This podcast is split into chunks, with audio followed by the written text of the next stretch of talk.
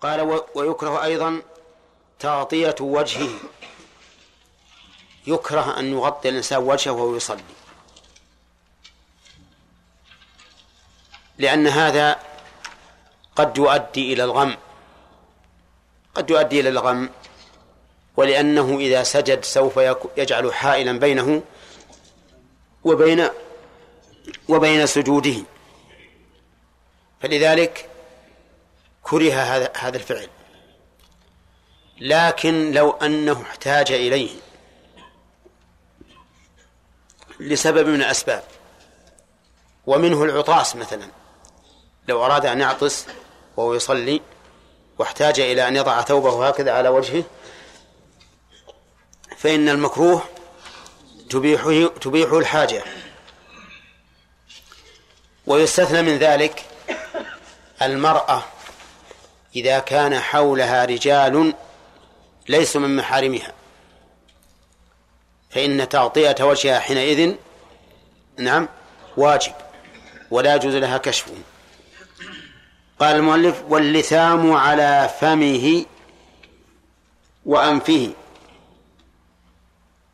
اللثام على فمه يعني أن يتلثم هكذا على فمه يعني يضع العمامة أو الغترة أو الشماغ على فمه وكذلك على أنفه لأن النبي صلى الله عليه وسلم نهى أن يغطي الرجل فاه فاه يعني فمه نهى. هذا أيضا يستثنى منه ما إذا تثاءب إذا تثاءب وغطى فمه ليكظم التثاؤب فهذا لا بأس به. أما بدون سبب فإنه يكره. طيب فإن كان حوله رائحة كريهة تؤذيه في الصلاة واحتاج إلى اللثام فهذا جائز. لا بأس به لأنه للحاجة. وكذلك لو كان به زكام وصار معه حساسية إذا لم يتلثم فهذا أيضا جاء حاجة. تبيح له أن يتلثم. أما بدون سبب فإنه مكروه لأن النبي صلى الله عليه وسلم نهى عنه. قال ويكره كف كم كمه ولفه. يكره أن يكف الإنسان كمه في الصلاة. بأن يقول به هكذا هذا الكف. وأما اللف فأن يقول به هكذا يلفه. نعم. يصفطه. نعم. يفسره. يشرحه. نعم. المهم على كل حال كف الكم أن يجذبه حتى يرتفع ولفه أن يطويه. نعم. حتى يرتفع. قال العلماء ولا فرق. بين أن يفعل ذلك عند الصلاة من أجل الصلاة أو أن يفعل ذلك لعمل قبل الصلاة كما لو كان من يشتغل. وقد كف ثوبه كم أو لفه ثم جاء يصلي نقول له أطلق الكم أطلق الكم وفك اللفة. نعم. طيب الدليل الدليل قول الرسول صلى الله عليه وسلم لا أكف شعرا ولا ثوبا. لا أكف شعرا ولا ثوبا. قالوا ونهيه أو قوله لا أكف شعرا ولا ثوبا يشمل كف الثوب كله كما لو كفه من أسفل أو كف بعضه كالأكمام.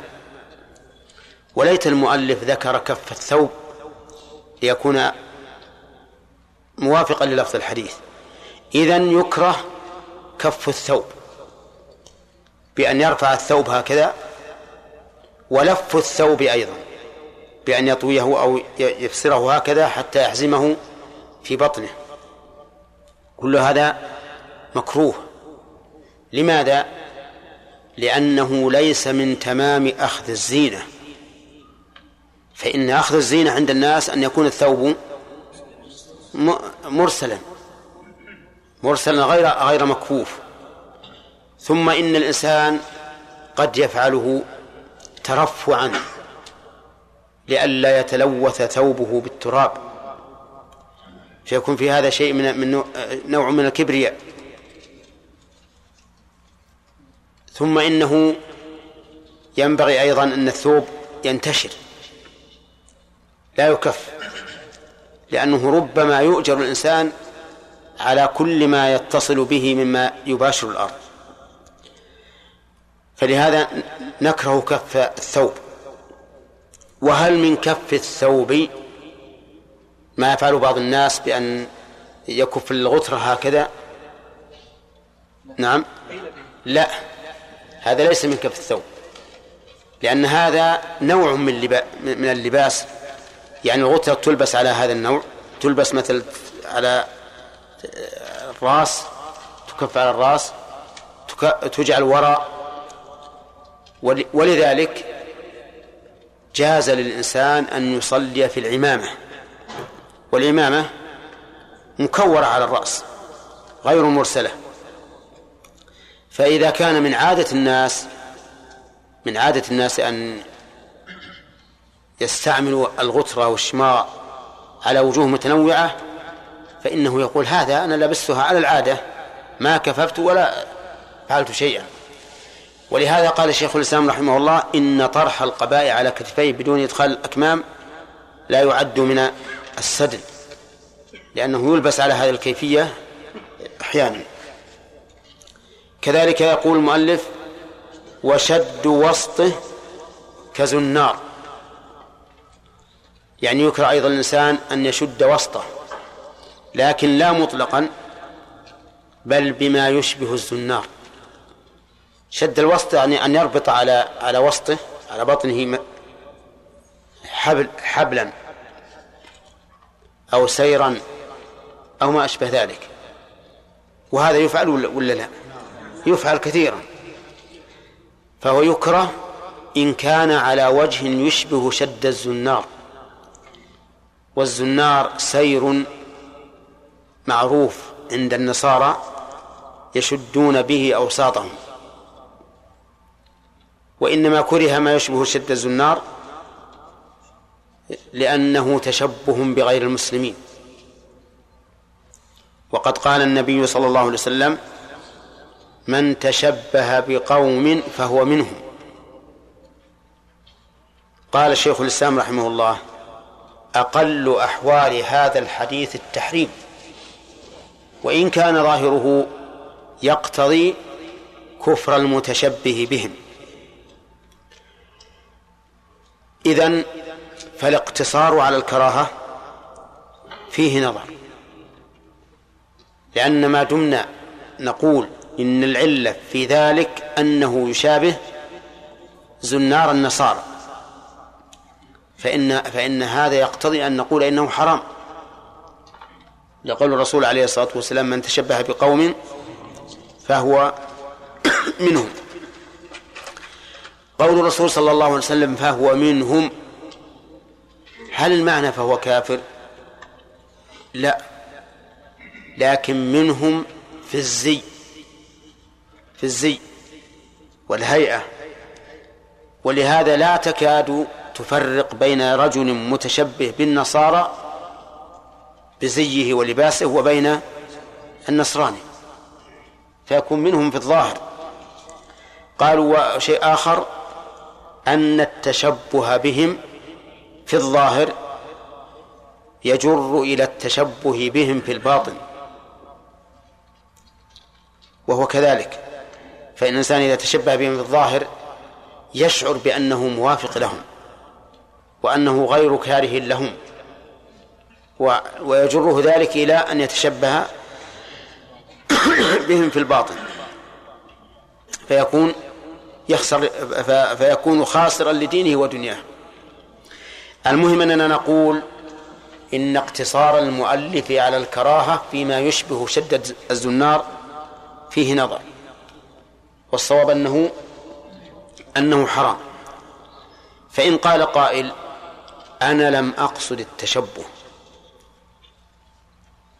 قلنا إن التشبه لا يفتقر إلى نية لأن التشبه المشابهة في الشكل والصورة فإذا حصلت فهو تشبه سواء نويت أم لم تنو لكن إن نويت صار أشد وأعظم لأنك إذا نويت فإنما فعلت ذلك محبة لما هم عليه وتكريما وتعظيما لما هم عليه فيكون أشد وأعظم. فنحن ننهى أي إنسان وجدناه يتشبه بهم في الظاهر ننهاه. وإذا كان ما قصد التشبه نقول هذا شبه سواء قصدت أم لم تقصد. أنت قصدت هذا الفعل وهذا الفعل شبه فتكون متشبها تكون متشبها. لكن إن نويت أن تتشبه بهم وأن تكون تابعا صار ذلك أشد وأعظم لما يكون في قلب الإنسان من تعظيم هؤلاء ومحبة ما هم عليه. وشد وسطه كزنار ثم قال وتحرم الخيلاء في ثوب وغيره. الخيلاء مأخوذة في الأصل من الخيل. لأن الخيل تجلب على التباهي والترفع والتعالي. فالخيلاء أن الإنسان يجد في نفسه شيئا من التعاظم على الغير. وتسمى بلغتنا العامية الزبعة. نعم يقال فلان يزبعه نعم. نعم. هذه حرام. في في ثوب وغيره. الثوب كالقميص والسراويل والإزار وغير الثوب. إيه نعم. العمامة قد نقولها ثوب في الأصل لكن ما يخالف. ولنقول العمامة وما يفعله بعض الناس الآن في العقال. بعض الناس يفعل الخيلاء في العقال وشلون؟ أي نعم. أحد يميله على الجنب مرة؟ أي نعم. وأحد يميله على الجبهة. يعني يعرف الناس إن هذا خيلاء كذلك في لباس آه، الخاتم. بعض الناس يلبس الخاتم ويضع عليه فصا يمكن يزن كيلو. نعم. فصا كبيرا جدا. نعم. وأحيانا تشعر بأنه يتخايل في ذلك. نعم. آه على كل حال هذا خيلاء نعم. والساعة أيضا. يمكن يمكن يتخذ لها أشياء معينة تدل على الخيلاء ولهذا المؤلف يقول في في ثوب وغيره فأطلق. فإذا قال قائل النبي عليه الصلاة والسلام يقول من جر ثوبه خيلاء. ثوبه خيلاء لم ينظر الله إليه. قلنا إن الحكم يدور مع علته وذكر الثوب مقرونا بالوصف الذي هو العلة يكون كضرب المثال. يكون كضرب المثال. فكأن المحرم في الأصل هو الخيلة. وذكر النبي صلى الله عليه وسلم مثالا مما تكون فيه الخيلة وهو الثوب. ولهذا قال الشيخ الإسلام رحمه الله إن الخيلة ليست في جر الثوب فقط في كل هيئة للثوب. حتى يقول إن توسيع الأكمام توسيع الأكمام من الخيلاء. وبعض البلاد تجد المشيخة منهم أو المشايخ منهم يضعون يضعون أكماما لثيابهم أوسع من القميص أحيانا. نعم تجد الثوب مرة. نعم كذلك أيضا بعضهم في العمائم يكون عندهم خيلاء في العمامة. يطوي على رأسه عمامة تحاذي منكبيه من العرض. نعم هذا أيضا خيلاء أو يجعل يجعل لها ذؤابة طويلة جدا. فهذا من الخيلاء. والمهم أن الخيلاء إنما ذكرت في الحديث بالإزار أو بالثوب من باب ضرب المثال. طيب الخيلاء في الثوب منها ما ذكره الرسول صلى الله عليه وسلم. أن يجره خيلاء. يجره يعني يخليه يضرب على الأرض. خيلاء. عقوبة هذا والعياذ بالله أن الله لا يكلمه يوم القيامة ولا ينظر إليه ولا يزكيه وله عذاب أليم. عوقب بأمرين عذاب مؤلم وإعراض من الله عز وجل. ولهذا لما قال الرسول عليه الصلاة والسلام ثلاثة لا يكلمهم الله يوم القيامة ولا ينظر إليهم ولا يزكيهم ولهم عذاب أليم. كررها ثلاثا قال أبو ذر من هم يا رسول الله؟ خابوا وخسروا. قال المسبل والمنان والمنفق سلعته بالحلف الكاذب. فإذا جر ثوبه خيلا فهذه عقوبته والعياذ بالله. وإن وإن لم يجره خيلا وإن لم يجره خيلا فهل يستحق هذه العقوبة أو لا؟ لا يستحقها.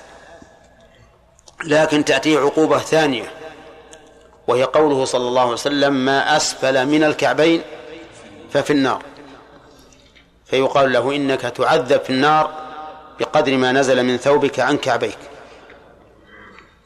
وأما ما بين الكعب إلى نصف الساق فهذا محل جواز. للإنسان أن يضع إلى الكعب أو أرفع إلى نصف الساق أو أرفع قليلا أيضا. طيب يقول الخيلاء في ثوب وغيره. نعم. ويحرم التصوير. أيضا التصوير محرم. والتصوير نوعان بل أنواع. ثلاثة. تصوير ما يصنعه الآدمي فهذا جائز. لأن الأصل جائز فالصورة من باب أولى. صور الإنسان سيارة بيده خطها بيد السيارة إذا رأيتها قلت هذه طبق الأصل. نقول هذا جائز. ليش؟ ها؟ لأنه من صنع الآدمي. لأن ذلك من صنع الآدمي فإذا كان الأصل يجوز فالصورة من باب أولى. طيب القسم الثاني أن يصور ما لا روح فيه مما لا يخلقه إلا الله. ولكن فيه حياة إلا أنها ليست نفسا. كتصوير الأشجار والزروع وما أشبه ذلك. فجمهور أهل العلم على أن ذلك جائز ولا بأس به. وقال مجاهد إنه حرام. فلا يجوز للإنسان أن يصور شجرة أو زرعا أو برسيما أو غير ذلك من الأشياء التي فيها روح لا نفس. القسم الثالث أن يصور ما فيه نفس. أن يصور ما فيه نفس. من الحيوان مثل الإنسان والبعير والبقرة والشاة والأرنب وغيرها. فهذه اختلف, اختلف السلف فيها. فمنهم من قال إنها محرمة إن كانت على ذات جسم كانت ذات جسم. وجائزة إن كانت بالتلوين. ما هو ما هو ليس ذات جسم. ومنهم من قال وهم الجمهور وهو الصحيح. إنها محرمة سواء كانت مجسمة أو ملونة. فالذي يخط بيده ويصنع صورة كالذي يعملها ويصنعها بيده. ولا فرق. كلها حرام. بل أعظم من الحرام بل هي من كبائر الذنوب. حتى قال الرسول عليه الصلاة والسلام أشد الناس عذابا يوم القيامة المصورون الذين يظاهرون بخلق الله. ومع الأسف أصبح هذا في عصرنا الحاضر فنا يدرس أو يقر ويمدح عليه الإنسان. إذا صور الإنسان مثلا بقرة أو بعيرا أو إنسانا قالوا ما أحدقه ما ما أطيبه ما أقدره وما أشبه ذلك. ولا شك أن هذا رضا بشيء منكر بل رضا بشيء من كبائر الذنوب. والنبي عليه الصلاة والسلام قال عن الله سبحانه وتعالى ومن أظلم ممن ذهب يخلق كخلقه أحد أظلم ممن أراد أن يشارك الخالق في صنعه؟ لا. هذا ظلم واجتراء على الله عز وجل. أن تريد أن تشبه نفسك وأنت مخلوق بمن؟ بالخالق. هذا من أعظم الظلم والعدوان على حق الله. ثم تحداهم الله فقال فليخلقوا ذرة أو ليخلقوا شعيرة. طيب ليخلقوا ذرة أو ليخلقوا شعيرة.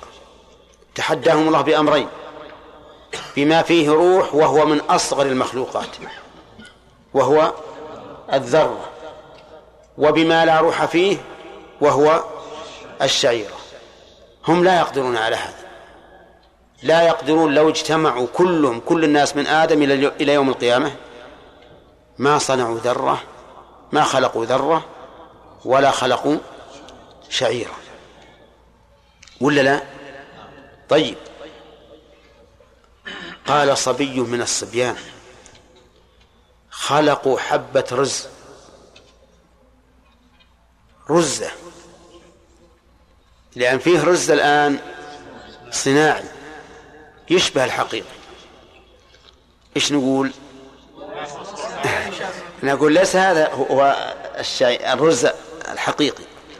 هذا لو تلقيه في الأرض وتصب عليه الماء ليلا ونهارا ما نبت. ما نبت لفسد لكن ما, ما الذي ينبت؟ هو صنع الله عز وجل. إن الله فالق الحب والنوى. فإذا ليس هذا ليس هذا كسرا لهذا التحدي الذي تحدى به الله سبحانه وتعالى الخلق. فليخلق ذرة أو ليخلق شعيرة. إذن نقول التصوير حرام سواء كان ذلك مجسما أو ملونا وهو من كبائر الذنوب. وفاعله ولو مرة واحدة يخرج به عن العدالة ويكون فاسقا إلا أن يتوب. نعم. الزنار شد الزنار لأن بعض الناس يستعمل الحبل هذا على الوسط أي هذا حبل. الإشباع كيف يشبه الزنار؟ يعني, يعني معناه أنه يجيب سير يشبه الزنار. يشابه السير سير معروف عند النصارى. يمكن لو, لو أنا ما يعني ما شفت ما شفت صورته لكن يمكن لو لو, لو يمكن لو تشوفون المنجد يمكن يصوره. يعني من جلد الحبل ما لا لا الحبل مو منه. نعم. ليس منه. نعم. إيه سيأتي إن شاء الله الكلام عليه. إلى الآن ما كملنا. نعم. شيخ ذكرت ان ذكرت الناس إنه لا يدخل في إسبال الإزار ما إذا كان على الكعبين. إي نعم. مع أنه صح عند النسائي والترمذي في الشمائل. نعم. قول النبي صلى الله عليه وسلم لا حق على الإزار في الكعبين. إي نعم. ذكر شراح الحديث أنه المقصود فيه يعني إذا كان على الكعبين. إي.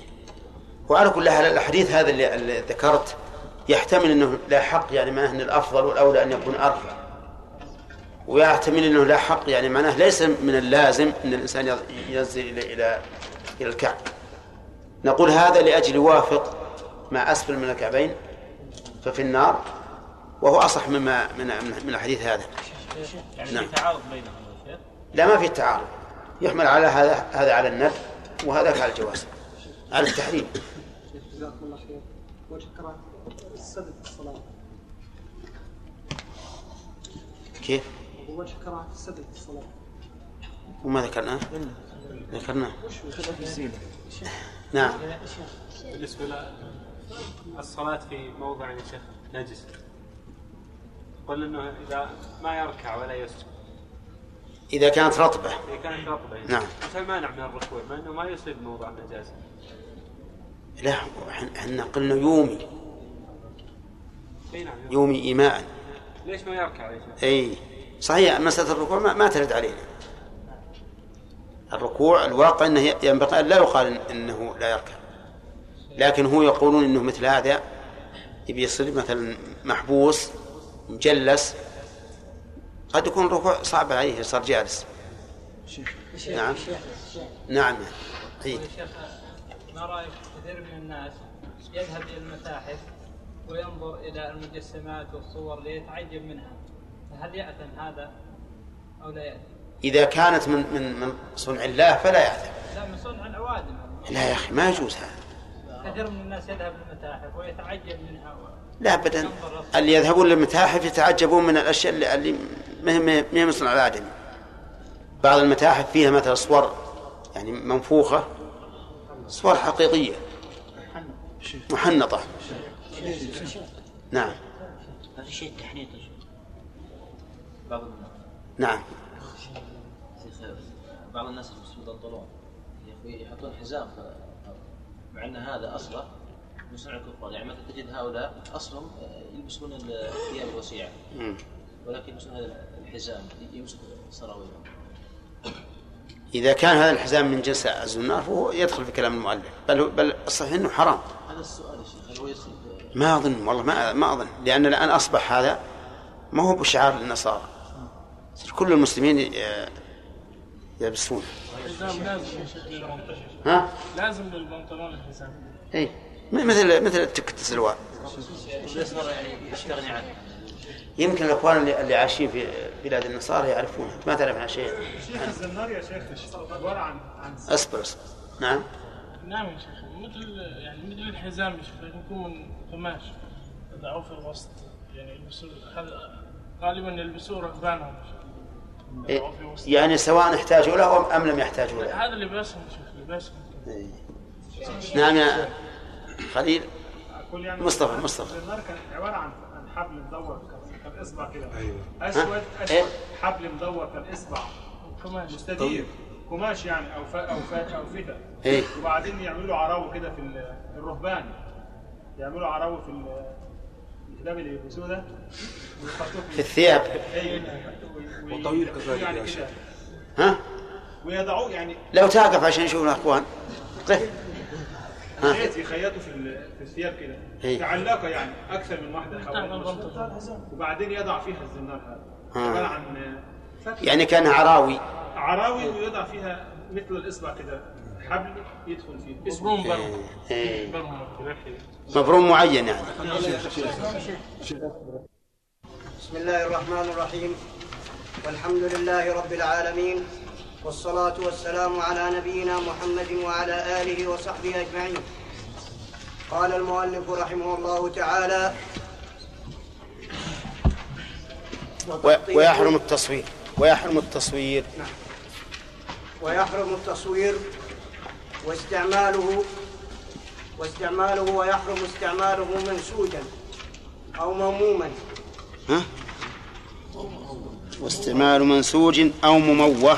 أو مموه بذهب قبل استحالته وثياب حرير وما هو أكثر طهورا على الذكور. أكثره وما هو اكثره أكثر طهورا؟ لا أكثره ضمير. ما فيها ها؟ لا فيها. حطوا فيها. وما هو أكثره؟ وما أك- وما- وما هو أكثره ظهورا؟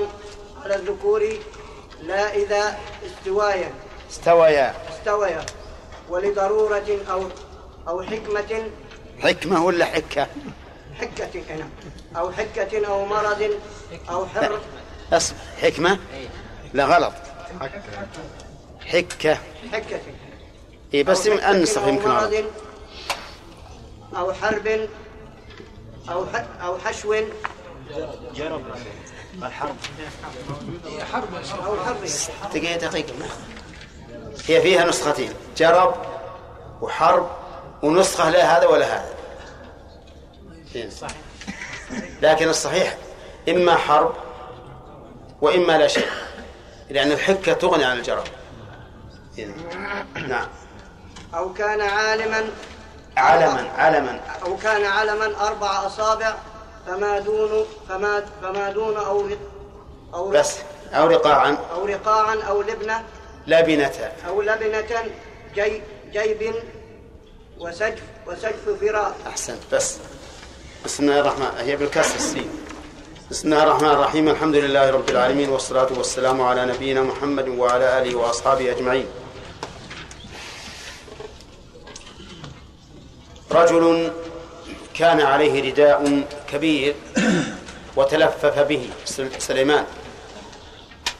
تلفف به في صلاته بحيث لا يخرج يديه منه.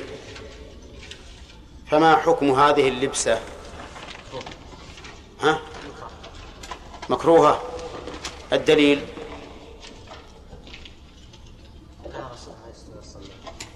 نهى عنها. ها؟ ما اسم هذه اللبسة؟ الصمة طيب. ما حكم اللثام يا بندر على اللثام؟ أعني لثام المصلي. مكروه. الدليل؟ نعم. أحسن. هل يستثنى من هذا شيء نصر نعم إذا كان فيه سعال أو شم رائحة كريهة.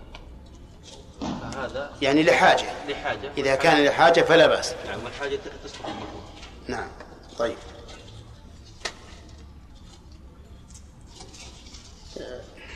طيب.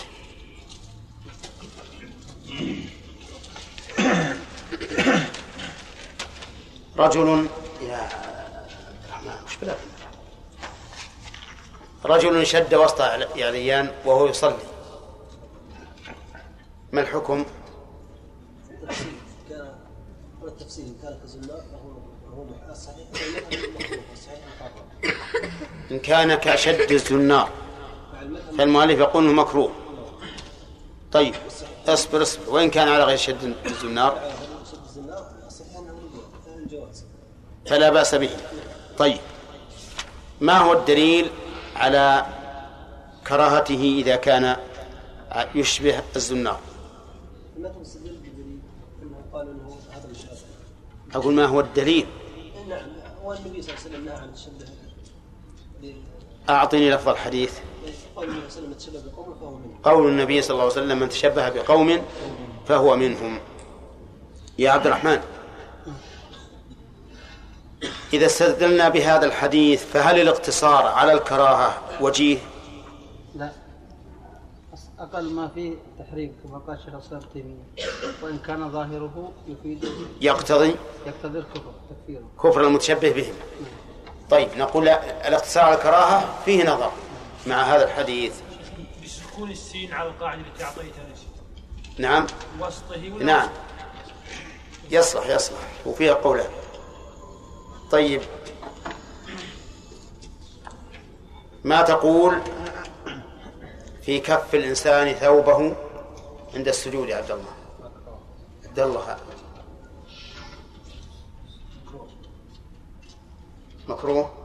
ما الدليل؟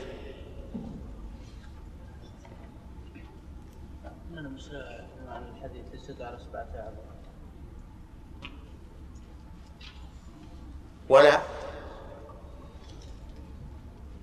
فهد؟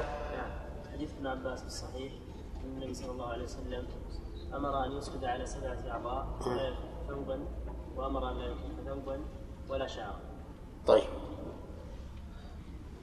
رجل عامل يحدث في حائطه وحضرت الصلاة وقد كف ثوبه وبقي على كفه. هل نقول إنه مكروه؟ أو أن المكروه أن يتعمد كف الثوب عند الصلاة. يعني للصلاة. لا فرق أن يكون كفه في الصلاة أو قبل الصلاة. كله واحد. النهي عام. عام. هنا إيه. يعني ما ما ما يمكن أن يقول قائل أمرت أن أسجد وألا أكف يعني للصلاة. بدون دليل صرف عن ظاهرة بدون دليل. إيه. يعني ظاهر الحديث أنه لا سواء سواء كفه لعمل قبل صلاته أو من أجل صلاته. وإن كان بعض العلماء يقول لا المكروه إذا كفه للصلاة فقط. طيب. المؤلف رحمه الله يقول إن الخيلاء حرام. قل يا أخي. يقول المؤلف إن الخيلاء في الثوب وغيره حرام. ما هو الدليل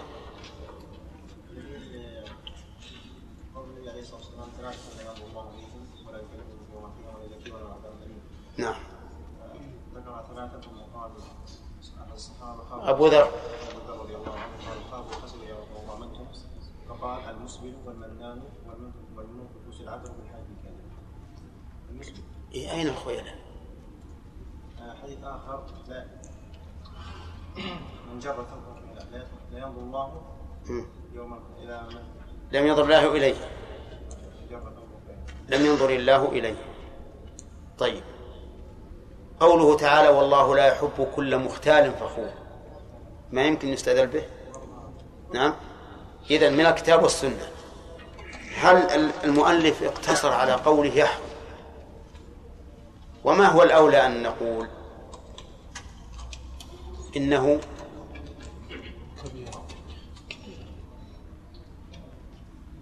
يعني كلمة يحرم قد تكون يحرم من الصغائر. من الكبائر.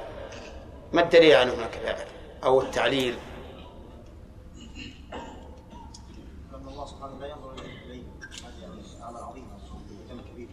يعني فيه وعيد. في كل شيء فيه وعيد فهو من الكبائر. طيب قال المؤلف في ثوب وغيره عادل. الثوب واضح. غير الثوب.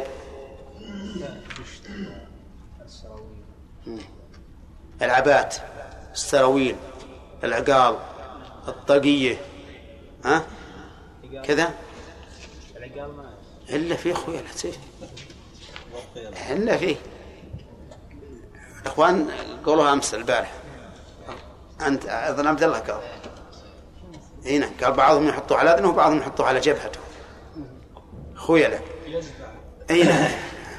المهم على كل حال إنه في ثوب وغيره. طيب وهو من كبائر الذنوب كما سمعتم. التصوير محمد حكمه. حكم التصوير فيه تفصيل فإن كان تصوير الكلام كلام المؤلف. كلام المؤلف. المؤلف قبل يجي التفصيل. ها. إنه محرم. محرم. الدليل. الدليل قول الرسول صلى الله عليه وسلم أشد الناس عذابا يوم القيامة مصورون. طيب أحسنت. يعني في أدلة واجد في أدلة. متعددة ومتنوعة العقوبة. طيب فيها أيضا وعيد آخر أحمد. بعيد على من على المصورين. قول الرسول صلى الله عليه وسلم من صور صورة من صور صورة جعل الله له صورة في النار يعذب بها مم. طيب هذه هني حديث من صور صورة في الدنيا كلف أن ينفخ فيها الروح وليس بنفخ طيب هذه ثلاثة. نعم. يعني قال الرسول صلى الله عليه وسلم عن الله عز وجل أنه قال ومن اظلم ممن ذهب يخلق كخلقي و تمام. من أظلم فجعل هؤلاء أظلم الخلق أو من أظلم الخلق. أربعة. منان. المنان. النبي صلى الله عليه وسلم بن أبي طالب قال ولا صورة لا. نعم. قال اولئك شر الناس لا. لأن هؤلاء صوروها لأجل التعظيم. خالد. نعم قال النبي صلى الله عليه وسلم في يوم القيامة يخرج عنق من النار. فيقول أمرت بكل جبار عنيد والمصورين وذكر ثالثا لا يحضرني إيه. صحح الحديث عاد وجيبوه لنا الزابع إن شاء الله نعم. لعن الرسول. يا عبد الرحمن لا تكون هكذا. خليك أديب. نعم. لعن الله المصورين وحديث إن شد الناس عذاب الذي يصور هذه الصور يقال له ما أحيوا ما خلق نعم. طيب إذن لعنة الله لعن لعن المصورين وهذه النصوص كلها تدل على أن التصوير من كبائر من كبائر الذنوب. طيب ذكرنا أن التصوير ينقسم إلى ثلاثة أقسام. نعم. القسم الأول تصوير ما صنع الإنسان. نعم. فهذا جائز لا خلاف فيه. نعم. ثاني تصوير ما لا روح فيه. آه، فيه روح ولكن آه، ليس في نفس. نف... ليس فيه نفس. نعم, نعم. مثل الأشجار والأودية والجبال فهذا جائز.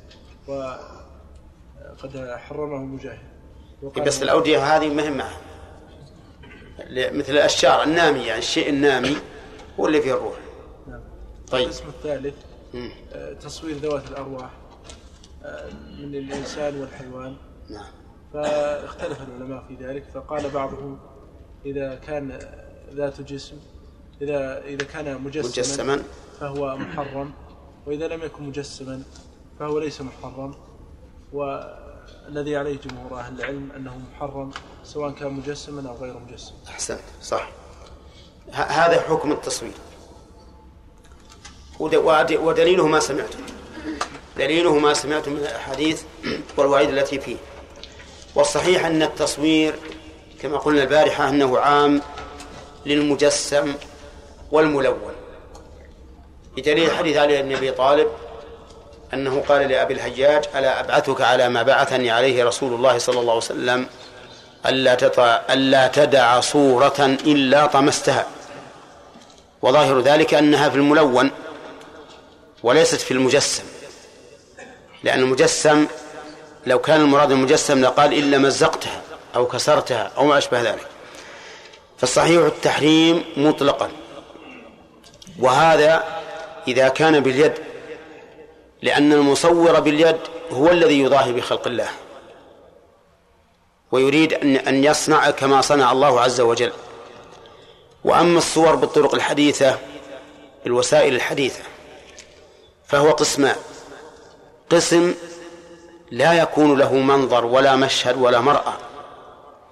كما ذكر لي عن التصوير بأشرطة الفيديو. فهذا لا حكم له. لا حكم له إطلاقا ولا يدخل في التحريم قطعا. ولهذا أجازه أهل العلم الذين يمنعون التصوير بالآلة الفوتوغرافية على الورق وقالوا إن هذا لا بأس به حتى إنه حصل بحث هل يجوز أن تصور المحاضرات التي تلقى في المساجد؟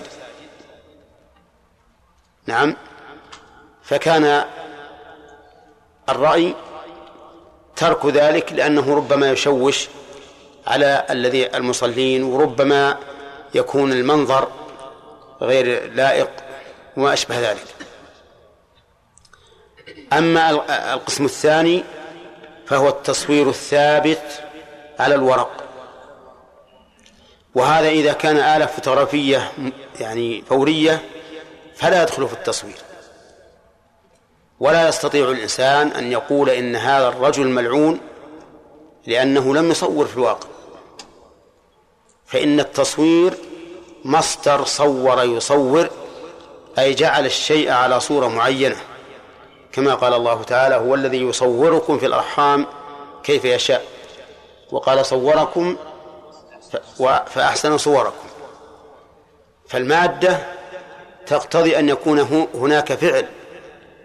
فعل في نفس الصورة لأن فعل في اللغة العربية هذا مقتضاها. ومعلوم أن نقل الصورة بالآلة ليس على هذا الوجه. وإذا كان ليس على هذا الوجه لا نستطيع أن ندخله في اللعنة ونقول إن هذا الرجل ملعون على لسان محمد صلى الله عليه وسلم. لأنه كما يجب علينا التورع في إدخال ما ظاهر اللفظ دخوله فيه يجب علينا أيضا التورع في منع ما لم يتبين لنا دخوله في اللفظ. لأن هذا إيجاب وهذا سلب. فكما نتورع في الإيجاب نتورع أيضا في السلب. وكما نتورع في السلب نتورع في الإيجاب. لأن المسألة ما هي مجرد أن هذا حرام ولا هو حرام سيترتب عليها عقوبة. فهل نشهد على أن هذا معاقب باللعن وشدة الظلم وعدم التكليم وما أشبه ذلك؟ لا. وأن يكون نعم ملعونا أو ما أشبه ذلك. ما نستطيع أن نجزم إلا بشيء واضح. ولهذا يفرق بين رجل أخذ كتابي الذي خططته بيدي وألقاه في الآلة الفوتوغرافية وحرك الآلة وانسحبت الصورة. فيقال إن هذا الذي خرج بهذا الورق رسم من؟ رسم الأول. ويقال هذا خط ويشهد الناس عليه. وبين أن آتي بخطك وأقلده بيدي أرسم مثل حروفه وكلماته. فأنا الآن صحيح أنني حاولت أن أقلدك. وأن وأن أكتب كما كتبت وأصور كما صورت. أما المسألة الأولى فليس مني فعل إطلاقا ولهذا ممكن أن أصور في الليل وممكن أن يصور الإنسان وهو قد أغمض عينيه ويمكن أن يصور الرجل الأعمى. فكيف نقول هذا مصور؟ فالذي أرى أن هذا لا يدخل تحت اللعنة ولا يدخل تحت التصوير بناء على المادة التي اشتق منها صور يصور. ولكن يبقى النظر. إذا أراد الإنسان أن يصور هذا التصوير المباح فالمباح كما مر علينا كثيرا تجري فيه الأحكام الخمسة. بحسب إيش؟ بحسب القصد. فإذا قصد به شيء محرم كان حراما وإن قصد به شيء مباح كان مباحا وإن قصد به شيء واجب كان واجبا. قد يجب التصوير أحيانا خصوصا الصور المتحركة. إذا رأينا مثلا إنسان متلبسا بجريمة بجريمة من من الجرائم التي هي من حق العباد. والذي من حق الله قد نقول الستر أولى. لكن إذا رأينا إنسان متلبس بجريمة تتعلق بحق العبد مثل محاولة أن يقتله وما أشبه ذلك ولم نتوصل إلى إثباتها إلا ب... إلا بالتصوير كان التصوير حينئذ واجبا. خصوصا في المسائل التي تضبط القضية التي تضبط القضية تماما. لأن الوسائل لها أحكام المقاصد إذا صورنا هذا نعم. إذا أجرينا هذا التصوير لإثبات شخصية الإنسان خوفا من أن نتهم بالجريمة غيره مثلا. هذا أيضا لا بأس به بل هو مطلوب. إذا صورنا هذه الصورة من أجل التمتع بالنظر إليها. هذا حرام بلا شك. إنسان رأى امرأة جميلة وقال متى أشوف هذا الوجه؟ النيل الطيب. يلا يا ولد هات هات الآلة. ثم يطقه ويقدر يتفرج على صورته. هذا لا شك أنه حرام ولا يجوز. طيب. صور هذه الصورة للذكرى. قال أنا ودي أشوف عيالي. وتذكرهم وهم صغار. نعم. نقول هذه لا يجوز. كذلك صورها للذكرى في سفر سافر هو زملاء هو زملاؤه أو رحلة أو ما أشبه ذلك. كل هذا نقول لا, لا يجوز لأن لأننا لا, لا نقول هذه غير صورة هي صورة لا شك. فإذا اقتناها فقد جاء الوعيد في من كان عنده صورة أن الملائكة لا تدخل بيتا فيه صورة كما سيأتي في كلام المؤلف إن شاء الله تعالى. إذا صار التصوير ينقسم إلى أقسام. أولا تصوير ما يصنعه الآدمي وهذا جائز سواء كان مجسما أو ملونا.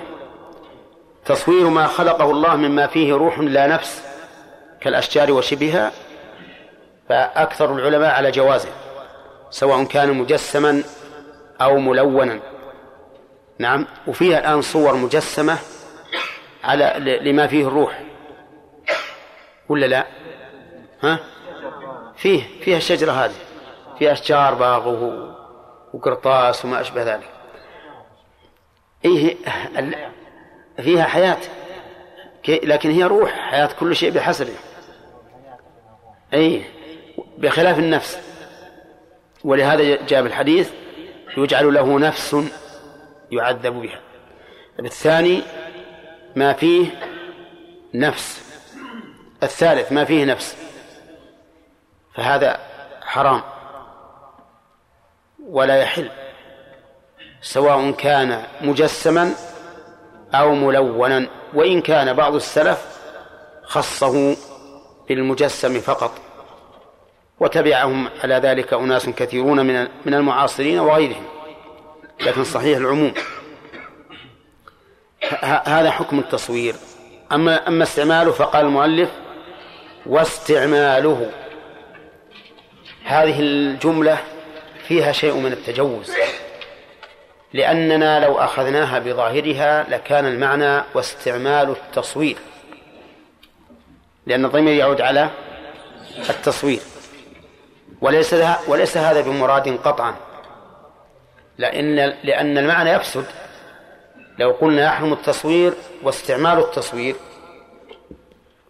لكن كما قال الشارح استعمال المصور التصوير يعني المراد به المصور. فهذا الضمير عاد على مصدر يراد به اسم إيش؟ المفعول. يعني استعمال المصور. هذا حرام. استعمال المصور حرام وظاهر إطلاق المؤلف العموم. أنه يحرم على أي وجه كان. ولكن ينبغي أن نعرف التفصيل في هذا. استعمال المصور ينقسم إلى ثلاثة أقسام. الأول أن يستعمله على سبيل التعظيم. يستعمله على سبيل التعظيم فهذا حرام. سواء كان مجسما أو ملونا. وسواء كان التعظيم تعظيم سلطان أو تعظيم عبادة أو تعظيم علم أو تعظيم قرابة أو تعظيم صحبة أيا كان نوع التعظيم. لأن الإنسان قد يستعمل الصورة لتعظيم الإنسان لسلطانه وقد يكون يستعملها لتعظيمه في علمه وقد يستعملها لتعظيمه في عبادته يكون عابدا وقد يستعملها لتعظيمه في قرابته كالأب والأم وقد يكون لصحبته أو لغير ذلك. المهم أن استعمال الصورة للتعظيم محرم على كل حال وسواء كانت مجسمة أو ملونة. وفي الحقيقة أنه ليس فيها تعظيم. إذا كان الإنسان يريد أن يصور أباه فإن كان أبوه حيا فتعظيمه بإعطائه ما يلزم له من البر القول والفعل والمال والجاه وغير ذلك. وإن كان ميتا فهل سينتفع بهذا التعظيم؟ ها؟ أبدا. إذا ليس ليس تعظيما له. وهل أنت ستنتفع؟ أبدا. ولكنك تجدد أحزانك. تجدد أحزانك. كلما رأيته ها ذكرته. ذكرته وأنت وياه بالقهوة تقهون جميع بالمجلس تجلسون تتكلمون. مستأنسين؟ تذكره إذا رأيت هذه الصورة. فإذا ليس فيها تعظيم بل ما فيها إلا كسب الإثم. ولذلك يجب على من كان عنده صور من هذا النوع أن يمزقها أو يحرقها. ولا يجوز له إبقاؤها لأن لأن هذا فيه خطورتان الخطورة الأولى تجنب الملائكة لدخول البيت. والخطورة الثانية أن الشيطان قد يدخل على الإنسان من هذا التعظيم حتى يستولي حتى يستولي تعظيمهم على قلبه ويسيطر عليه. لا سيما فيما يتعلق بالعلم والعبادة. فإن فتنة قوم نوح كانت من الصور. طيب وهذا لا فرق فيه. قلنا بين إيش؟ الملون والمجسم. يعني سواء كان صورة على ورقة أو على خرقة أو كانت صورة مجسمة صورة إنسان. تمثال. الثاني أن يتخذها على سبيل الإهانة. يستعمل الصورة الصورة على سبيل الإهانة. مثل أن يجعلها فراشا أو مخدة أو وسادة أو ما أشبه ذلك. فهذه فيها خلاف بين أهل العلم. أكثر أهل العلم على الجواز. قالوا إنه لا بأس به. لأن النبي صلى الله عليه وسلم اتخذ وسادة فيها صورة. ولأن هذا ضد السبب الذي من أجله حرم استعمال الصور. لأن هذا إهانة. واستعمال الصور على سبيل التعظيم هو المحرم. وذهب بعض أهل العلم إلى التحريم. واستدل هؤلاء بأن النبي صلى الله عليه وسلم جاء إلى بيته ذات يوم فرأى نمرقة فيها صور. نمرقة يعني مخدة. فيها صور. فوقف ولم يدخل. قالت عائشة فعرفت الكراهية في وجهه.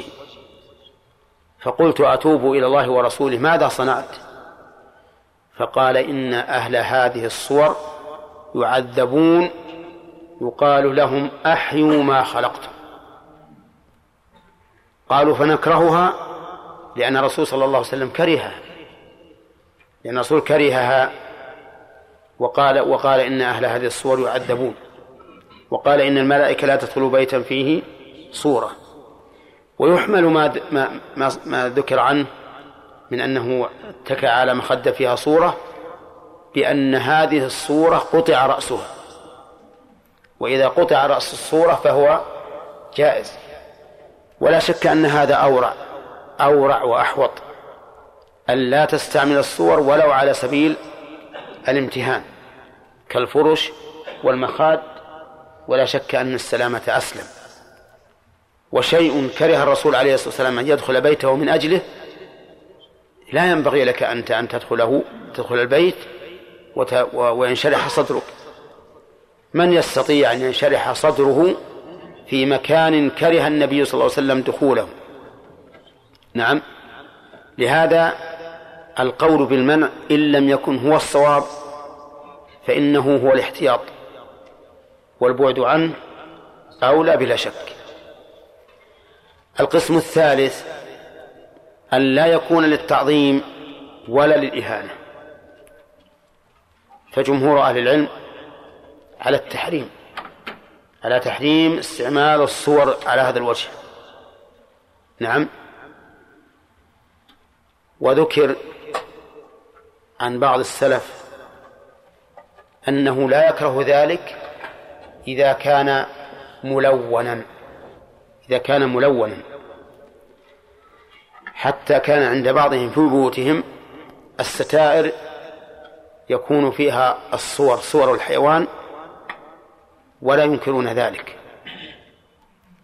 ولكن لا شك أن هؤلاء الذين فعلوه من من من السلف كالقاسم بن محمد رحمه الله لا شك أنه يعتذر عنهم ولا يحتج بقولهم لأن الحجة قول الله ورسوله.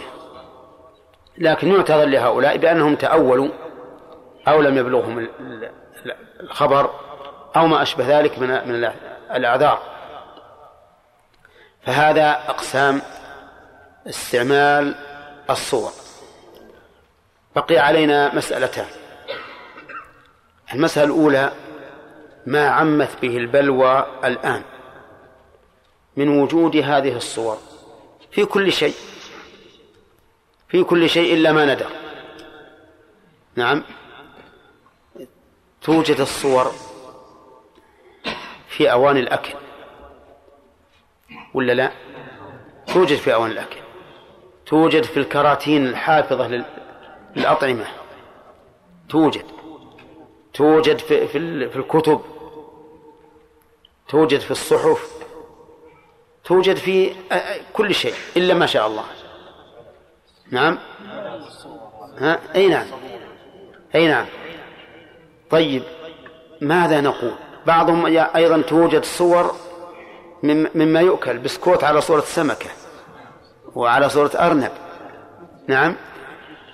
قال بعض بعض الناس وقد بحثت هذه المسألة قال هذا طيب إنه يجيبه يأكله يقول أتلفته. البسكوت شبهه يتلفها باكلها يربح نعم. إي نعم. قال قال هذا يشجع المعمل يشجع ليعمل هذا الشيء. على كل حال هذه ال- ال- التي عمت بها البلوى. نقول إن اقتناها الإنسان للصور لا شك أنها محرمة. يعني لو وجد صورة في هذه المجلة وهذه الجريدة أعجبته وخلاه عنده هذا حرام ما في شك. أو كان يشتري الصور يشتري ال- المجلات ال- التي تنشر فيها الصور للصور فهذا حرام. أما إذا كانت للعلم والفائدة والاطلاع على الأخبار فهذه أرجو أن لا يكون بها بأس نظرا للحرج والمشقة.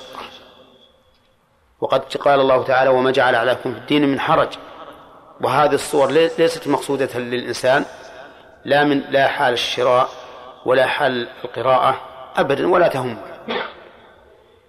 نعم لو فرض أن الإنسان عنده أهل ويخشى أن يكون في هذه الصور من هو وسيم وجميل تفتتن به النساء فحينئذ لا يجوز أن أن تكون هذه هذه المجلة وهذه الصحيفة في بيته لكن هذا تحريم عارض.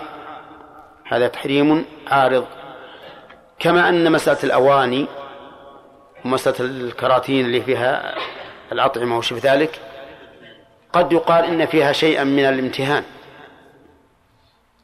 شيء فيها شيء من الامتهان فلا فلا تكون من من القسم المحرم.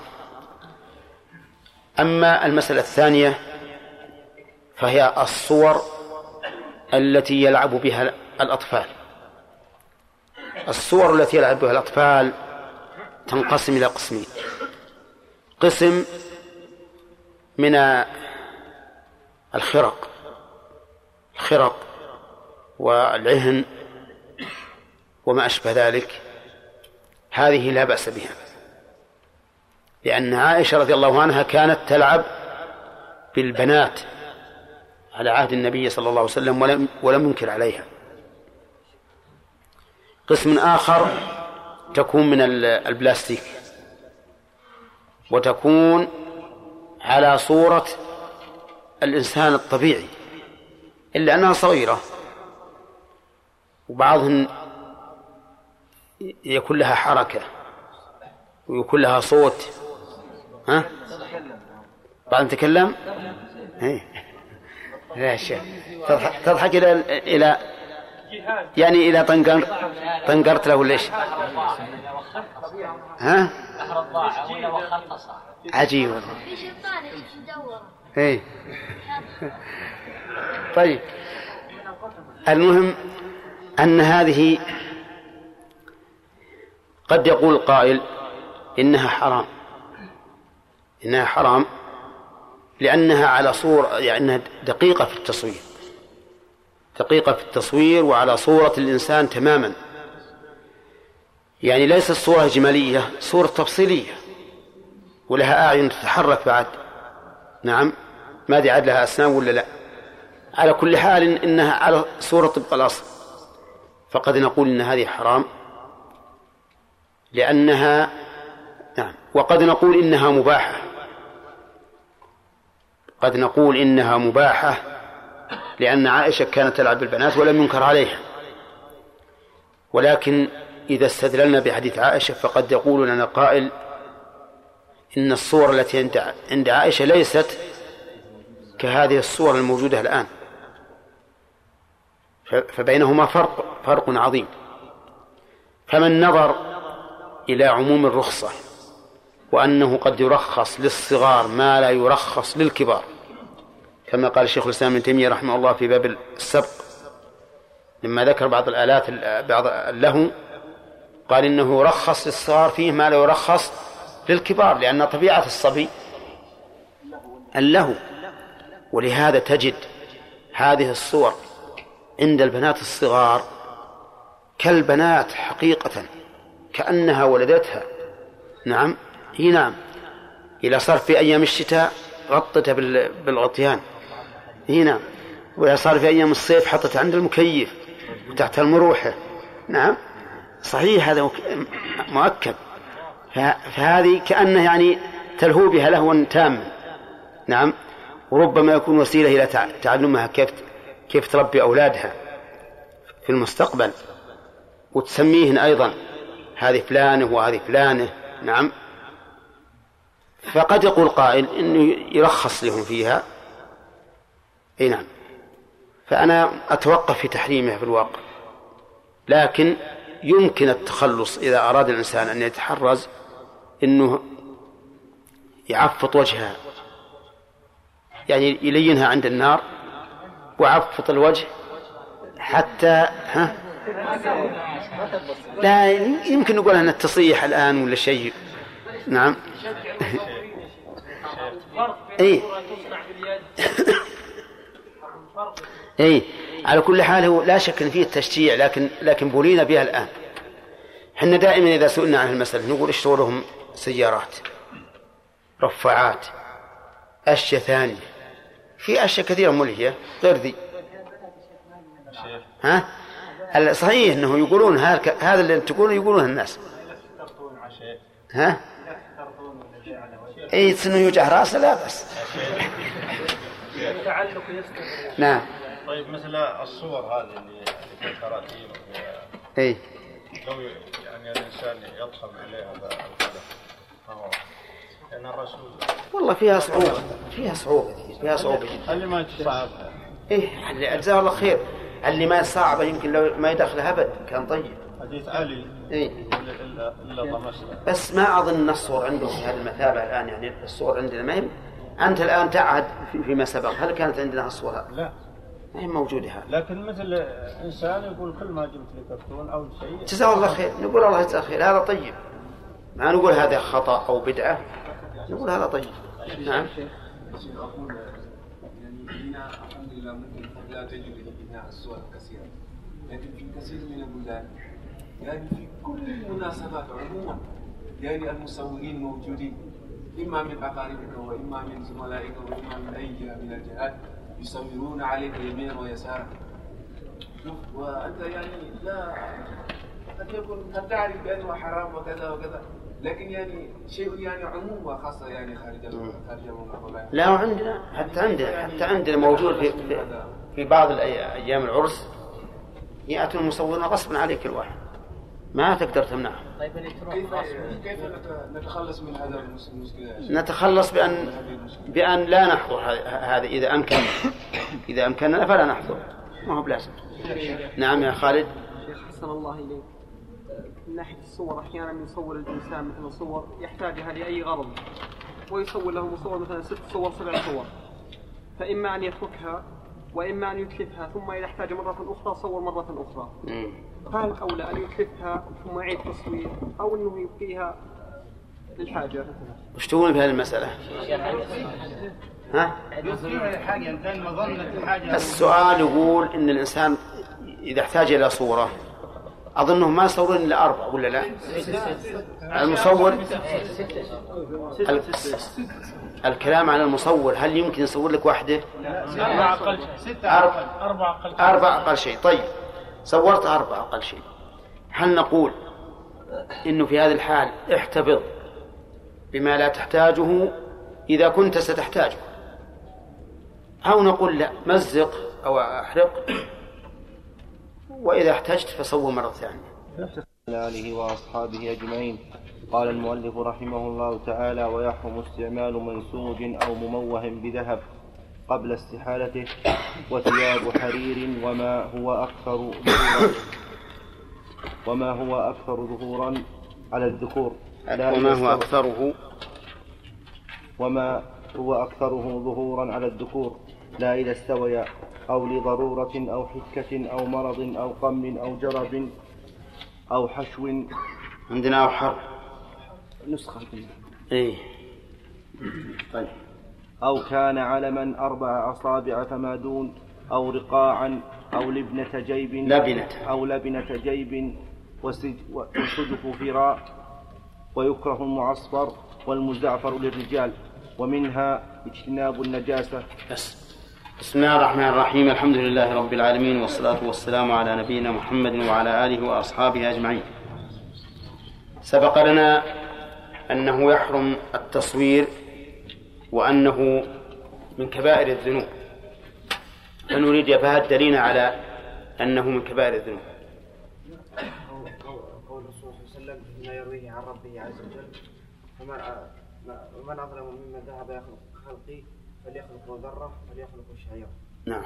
و وقول قول الرسول صلى الله عليه وسلم لعن الله المصورين نعم.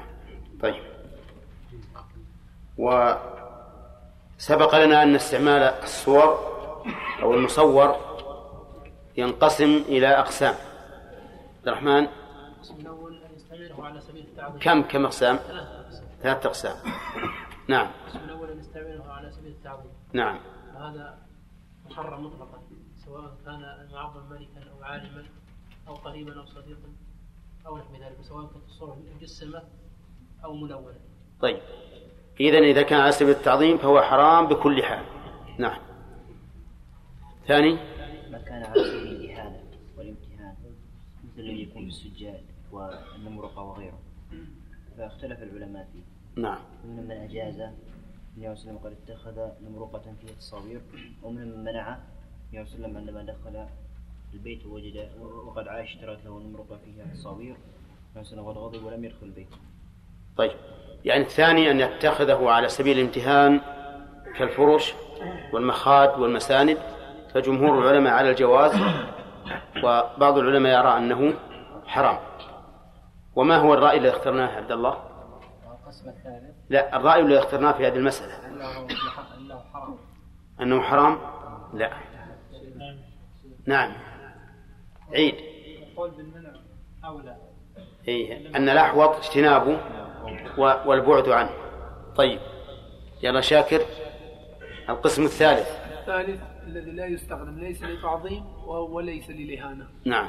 وفي خلاف بين العلماء ومنهم من أجازوا وأنهم أيضا كان لديهم في بيوتهم نما- النمرقة فيها صور كان موجودة في بيوتهم ولا ينكرونها. النمرقة ممتهنة. لا أيوه. لا لا غير ممتهنة. يعني طيب و- صور غير ممتهنة والصحيح في هذا؟ إنه لا يجوز. أنه لا يجوز. طيب. لعموم قول الرسول صلى الله عليه وسلم لا تدخل الملائكة بيتا فيه صورة. والرسول عليه الصلاة والسلام قال ذلك للتحذير من هذا. طيب حكم استعمال الثوب المنسوج بالذهب. ناخذناه؟ استعماله إيه، طيب. إذا نبدأ. بسم الله الرحمن الرحيم. قال المؤلف رحمه الله تعالى ويحرم ويحرم استعمال منسوج أو مموه بذهب قبل استحالته. وثياب حرير وما هو أكثره ظهورا على الذكور. طيب. قول على الذكور متعلق بقوله يحرم. يعني يحرم على الذكر استعمال منسوج بذهب أو مموه. استعمال منسوج بذهب بأن يكون فيه خيوط من الذهب. تنسج سواء كانت هذه الخيوط على جميع الثوب أو في جانب منه كالطوق مثلا أو طرف الكم أو ما أشبه ذلك. المهم أن يكون منسوجا بذهب في أي موضع كان من الثوب فإنه حرام على الذكر على الذكور. لعموم قول النبي صلى الله عليه وسلم أحل الذهب والحرير لإناث أمتي وحرم على ذكورها. ولأن الرجل ليس بحاجة إلى أن يتحلى بالذهب إذ أنه يتحلى له ولا يتحلى ولا يتحلى هو لأحد. كما قال الله تعالى في وصف الأنثى أو من ينشأ في الحلية وهو في الخصام غير مبين يعني يربى في الحلية المرأة. هي التي تحتاج إلى أن تتزين وأن تتحلى أما الرجل فلا. ولا ينبغي للرجل أن يكسر رجولته حتى يتنزل إلى أن يكون على صفات الإناث في النعومة ولباس الذهب وما أشبه ذلك. طيب لباس الخالص من الذهب بالنسبة للرجل؟ ها؟ من باب أولى.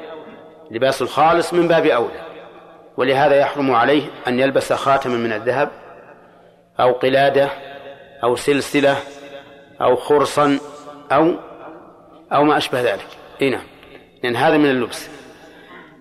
كذلك المنسوج المموه بذهب. المموه بذهب يعني المطلي بذهب. حرام على الرجل. حرام على الرجل لعموم الحديث. إلا أن المؤلف استثنى. إذا استحال هذا الذهب وتغير لونه وصار لو عرض على النار لم يحصل منه شيء فهذا لا بأس به لأنه ذهب لونا ومعنى.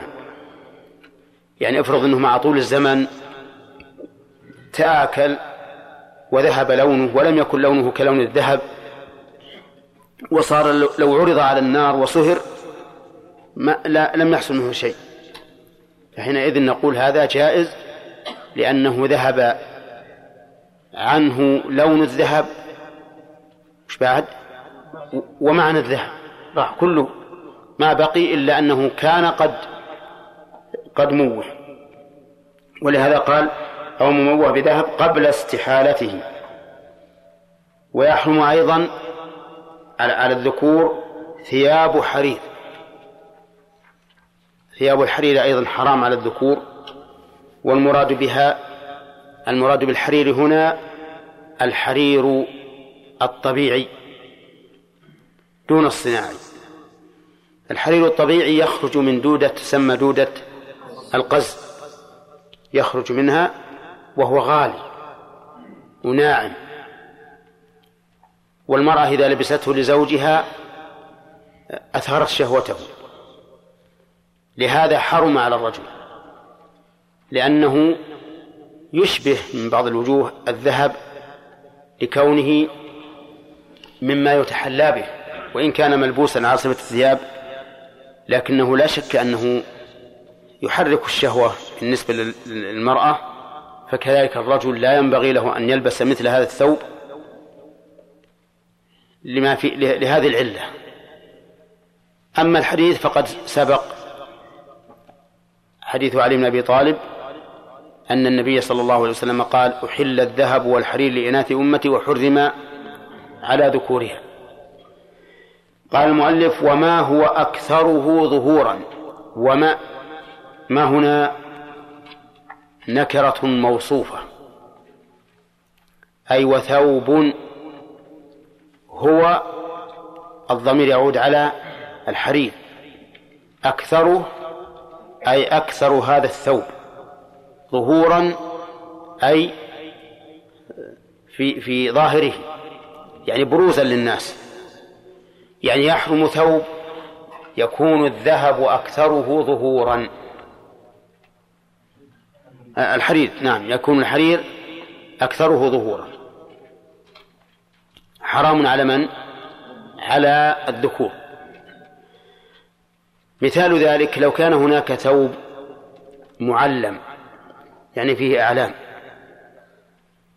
ثلثاه من الحرير وثلث من القطن أو الصوف فهو فهو حرام لأن أكثره الحرير وظاهر كلام المؤلف أنه لو كان الحرير أقل فليس بحرام. مثل أن يكون فيه أعلام يعني يعني خطوطا. وهذه الخطوط إذا قد إذا نسبنا الحرير إلى ما معه من القطن والصوف وجدنا أنه الثلث فالثوب حينئذ حلال اعتبارا بالأكثر. فإن تساويا فسيأتي في كلام المؤلف أنه ليس بحرام. وفيه قول آخر أنه حرام وسنؤخر الكلام عليه حتى نصل إن شاء الله. قال وما هو أكثره ظهورا على الذكور على الذكور دون النساء لما علمنا من قبل من الدليل والتعريف. طيب. وهل لبس الحرير من باب الصغائر أو من باب الكبائر؟ نقول هو من باب الكبائر لأن الرسول صلى الله عليه وسلم قال من لبسه في الدنيا لم يلبسه في الآخرة. وهذا وعيد. وقد اختلف العلماء رحمهم الله في معنى هذا الوعيد. هل المعنى أنه لا يدخل الجنة لأن لباس أهل الجنة الحرير. وهذا و ومن لازم حرمانه اللباس أن لا يدخل. وعلى هذا فيكون فيه تحذير شديد. أن ينسلخ الإيمان من قلب هذا الرجل حتى يموت على الكفر. أو أن المعنى أنه وإن, وإن دخل الجنة فإنه لا يلبس الحرير. يحرم من ذلك. فإن قال قائل على هذا المعنى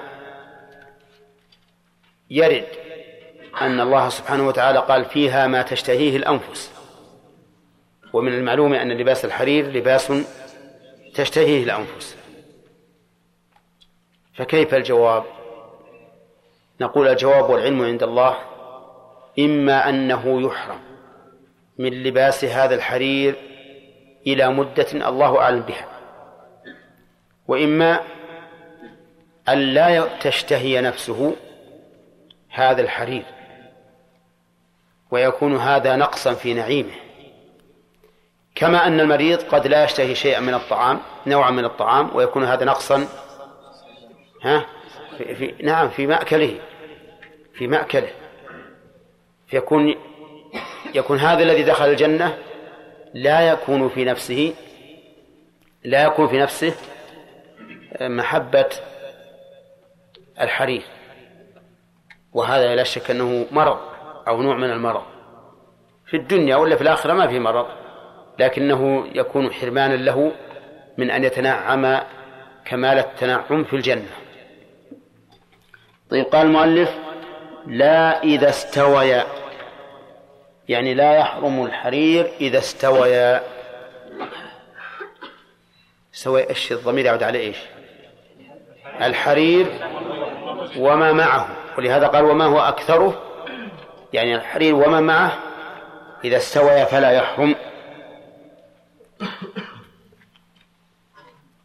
لماذا؟ قالوا لأن المحرم هو الحرير.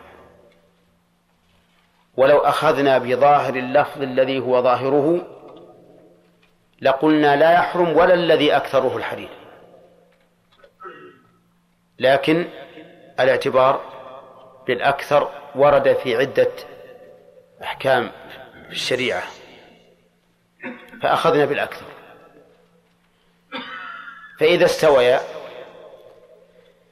فقد اجتمع مبيح وحاضر والأصل الإباحة. حتى نعلم أن هذا مما يدخله التحريم. انتبه لهذا التعليل. يقول إذا استويا فقد اجتمع مبيح وحاضر والأصل في اللباس الحل والإباحة. فنحن في شك في دخول هذا الذي استوى فيه الحرير وغيره. نحن في شك في دخوله بتحريم الحرير والأصل الإباحة. وقال بعض أصحابنا رحمهم الله بل إذا استويا يحرم. وعللوا بالقاعدة المشهورة أنه إذا اجتمع مبيح وحاضر غلب جانب الحظر غلب جانب الحظر ولكل منهما وجهة. كل من التعليلين تعليل صحيح. لأن الذين يقولون إنه إذا استوى لا يحرم يقولون إنما حرم الحرير وألحقنا الأكثر بالكل. أما أن نلحق المساوية بالكل فهذا بعيد من القواعد الشرعية. والذين قالوا بالتحريم قالوا اجتمع مبيح وحاضر فغلب جانب حاضر وهذه قاعدة شرعية معروفة. في مثل هذه الأشياء التي تتعارض فيها الأدلة ما موقف الإنسان منها؟ نعم. الاحتياط. طيب. وما هو الاحتياط؟ الترك أو الفعل. ها. يقال في مقام الطلب الاحتياط. ها. الفعل. وفي مقام النهي الاحتياط الترك. الاحتياط الترك. نعم. طيب. قال لا إذا استوي يقول أو لضرورة. قول أو لضرورة هذا عائد على الحرير. يعني أو لبسه لضرورة. ومن الضرورة أن لا يكون معه أن لا يكون عنده ثوب غيره. هذا ضرورة. ومن الضرورة أن يكون لا, لا عليه ثوب. لكنه احتاج إلى لبسه لدفع البرد. هذا أيضا ضرورة. ومن الضرورة أن يكون عليه ثوب لا يستر عورته لتمزق فيه فيجوز لبس الحرير المهم كلما دعا الضرورة إليه جاز لبسه. أو حكة يعني أنه إذا كان فيه حكة يجوز له لبسه. أعني لبس الحرير. كيف؟ يعني ما الحكمة من ذلك؟ يقولون إن الحرير لنعومته ولينه إنه يطفئ الالتهاب من الحكة. فلهذا أجازه الشارع فقد رخص النبي صلى الله عليه وسلم لعبد الرحمن بن عوف رضي الله عنه أن يلبس الحرير من حكة كانت به فالحكة إذن تبيح لبس الحرير فإذا قال قائل لدينا قاعدة شرعية وهو أن المحرم لا تبيحه إلا الضرورة لا تبيحه إلا الضرورة وهنا الحكة هل هي ضرورة؟ ها؟ الظاهر قد تكون ضرورة لا شك أنها قد تكون ضرورة. أحيانا يبتلى الإنسان بحكة عظيمة ما ما, ما تخليه يستقر. لكن إذا كان لحاجة فنقول إنما أبيح لحاجة الحكة لأن تحريمه من باب تحريم الوسائل. وذلك لأن الحرير نفسه من اللباس الطيب. والزينة لكن لما كان مدعاة إلى تنعم الرجل كتنعم المرأة بحيث يكون سببا للفتنة صار ذلك حراما. فتحريمه إذن من باب تحريم الوسائل. وقد ذكر أهل العلم أن ما حرم تحريم الوسائل أباحته الحاجة. كل ما حرم تحريم الوسائل فإن الحاجة تبيحه وضربوا لذلك مثلا بالعراية العراية ما هي؟ العرايا بيع الرطب بالتمر. بيع الرطب بالتمر حرام.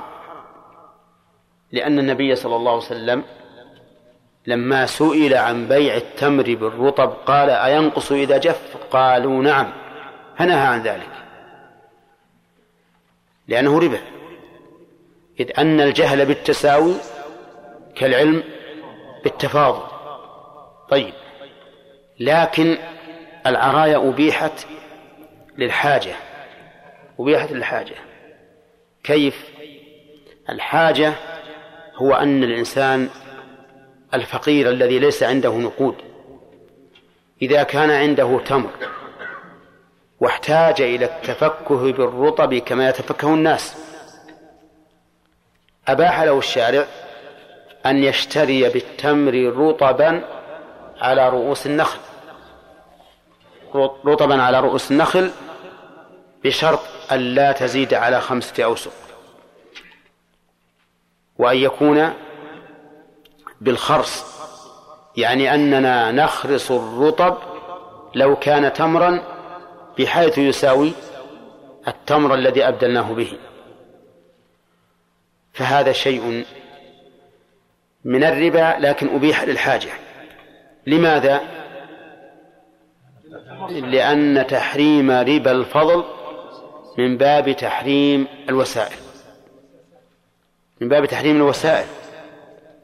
بخلاف تحريم بخلاف ربا النسيئة فإن تحريمه من باب تحريم المقاصد.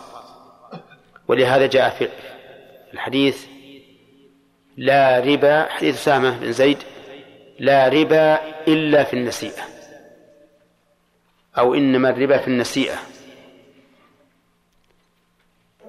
قال أهل العلم والمراد بهذا الربا الكامل المقصود. أما ربا الفضل فإنه وسيلة. على كل حال أقول إنما أبيح الحرير للحاجة لأن تحريمه من باب تحريم الوسائل. طيب للحكة طيب أو مرض. مرض. كيف المرض؟ نعم ربما يكون هناك مرض. لا يشفى المريض إلا إذا لبس الحرير. يمكن هذا. نعم. يمكن. على كل حال المرجع في ذلك إلى الأطباء. فإذا قالوا هذا الرجل إذا لبس الحرير شفي من المرض أو هان عليه المرض فله أن يلبسه. له أن يلبسه. قال قال أو قمل. قمل؟ ها؟ أنا قرأتموها أنتم. متن؟ ها؟ طيب على كل حال. إن كان لقمل فهذا حاجة. ولا ضرورة؟ ها؟ هي الواقع أنها قد تكون حاجة وقد تكون ضرورة. قد تكون ضرورة نفسية ما هي جسدية. إذ أن الإنسان لا يطيق أن يخرج إلى الناس وعلى ثيابه رعاية من القمل صح ولا لا؟ إذن هذه ضرورة نفسية ما يستطيع. وقد تكون ضرورة جسدية لأن هذا القمل يقرص الإنسان يقرص الإنسان ويتعبه. ولكن ولله الحمد نحن في أزمان الأخيرة قد كفانا الله تعالى شره. ولهذا لا يوجد. يمكن لو أن أحدا يريد أن يشرحه للطلبة عجز أن يصوره لهم لأنهم لا يعرفونه. على كل حال إذا وجد هذا الشيء نقول يجوز اللبس لأن هذا إما حاجة وإما ضرورة. أما قوله أو حرب نعم. أي يفيد. يفيد. الظاهر والله أعلم إن إن إنه لنظافته ولينه ونعومته يطرد هذا. لأنه لأنه لأن القمل أكثر ما يكون مع الوسخ. أكثر ما يكون مع الوسخ. والناس في زمن مضى تبقى عليهم الثياب إلى شهر وشهرين. ما عندهم لا صابون إلا قليل. واشنان من يحصلوا أيضا. طيب. ها؟ ها؟ السؤال بعد يا جماعة. طيب يقول أو حرب أو حرب في بعض النسخ أو جرب.